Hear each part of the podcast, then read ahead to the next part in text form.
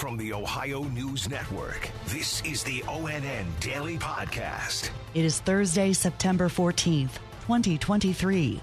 For the Ohio News Network, I'm Kate Burdett.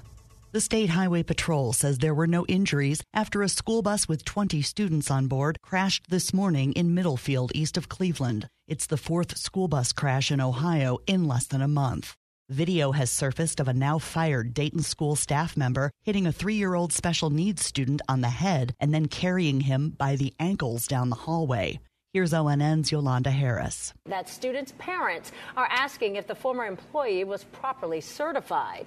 Now, the state education department says in order to be an educational aide or student monitor, you must have an associate degree, pass the state paraprofessional test, and have two years of study at a college or university. A spokesperson for Dayton Schools is working to find out whether or not the staff member met those requirements. I'm Yolanda Harris.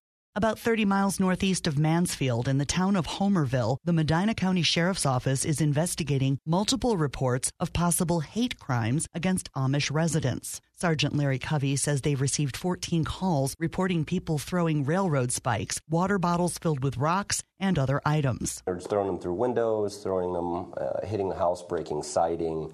Uh, they've damaged a couple of roofs. He says he's concerned someone is going to get hurt.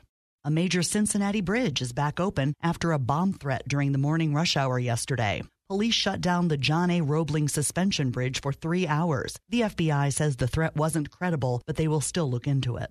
The latest effort to draw a fair state Senate and House district map came to a halt before it ever really got started yesterday. ONN political reporter Doug Petcash reports from the State House in Columbus. Republican House and Senate leaders couldn't come to an agreement on who the Republican co chair of the Redistricting Commission should be. Because of that, Democrats decided to wait to announce their choice to ensure that there's balance between the co chairs on the commission. But without co chairs, the commission can't get to work. After gaveling in the meeting, Governor DeWine announced he had to recess the meeting until Friday morning when he hopes co chairs will be selected elected. Secretary of State Frank LaRose set a September 22nd deadline to approve a new map to give time for possible legal challenges. I'm Doug Petcash. With a strike deadline of midnight tonight, United Auto Workers President Shawn Fain says offers from Detroit automakers aren't enough, and the union is getting ready to walk. Fain says General Motors, Ford, and Stellantis have raised their initial wage offers but have rejected some of the union's other demands. He says the offers don't reflect the sacrifices made by union workers. The automakers contend they need to make huge investments to build electric vehicles while continuing to build and engineer internal combustion vehicles. Ohio's Democratic U.S. Senator Sherrod Brown says the auto industry is doing just fine and needs to pass on some of the profit to workers. CEOs of these companies make, I believe, 20 million or more. Um, they have several million dollar executives. They're doing very well. They're very profitable. Their shareholders are doing well. Their executives and many companies around the country do stock buybacks, and the workers are left behind, and there's no excuse for that. There are more than 10,000 UAW members in Ohio. Ohio's Committee on Rail Safety has adopted a 132 page report signifying an end to months of meetings and investigations into the derailment in East Palestine. The report contains recommendations of what can be done. Two last minute amendments were added. One is a recommendation for the state to monitor the ground chemicals for at least 20 years. Another is to provide money for a yearly report on agriculture in the region. Republican State Senator Michael Rulli is from Salem, 20 miles from East Palestine. Things have changed a lot there. When you're down at ground zero, all the tracks have been ripped out, so that smell is gone, and we're starting to get back to normal.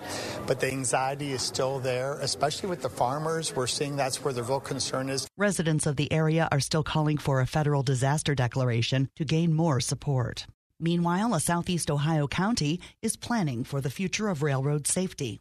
ONN's Brett Wharf has more. All of Washington County will be joining the U.S. Department of Transportation's Federal Railroad Administration and a national campaign to promote safety near the railroads. The campaign is in place to promote the need of railroad education. Data from 2022 shows Ohio ranks ninth in the country for most railroad collisions with 66 total. This resulted in four deaths and 12 injuries. The safety campaign will run through September 26th. Brett Wharf, ONN News, Southeast Ohio.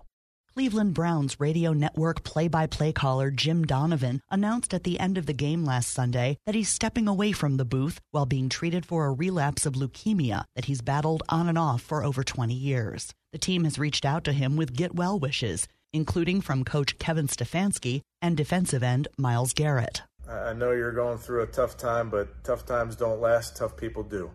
Uh, so just know that we're with you 100%. We're with you every step of the way, just like you're with us every step of the way. I want to say wishing you well with your surgery and your recovery.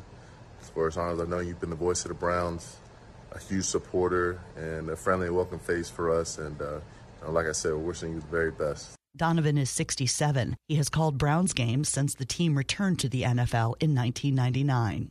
And the Toledo Zoo has a new addition after a baby giraffe was born there. ONN's Amanda Fay has the story. A 165 pound bundle of joy arrived at the Toledo Zoo over the weekend. Baby Franklin was born to Mom Thule and Dad Rocket. Franklin is currently off exhibit with his mother, but you will be able to meet him later this month in the Africa exhibit after he meets the rest of the herd. I'm Amanda Fay. Special thanks to our TV affiliates WKYC in Cleveland, WTOL in Toledo, and WBNS in Columbus for their contributions to today's podcast. I'm Kate Burdett on the Ohio News Network. This has been the ONN Daily Podcast, a production of Radio Ohio Incorporated on the Ohio News Network.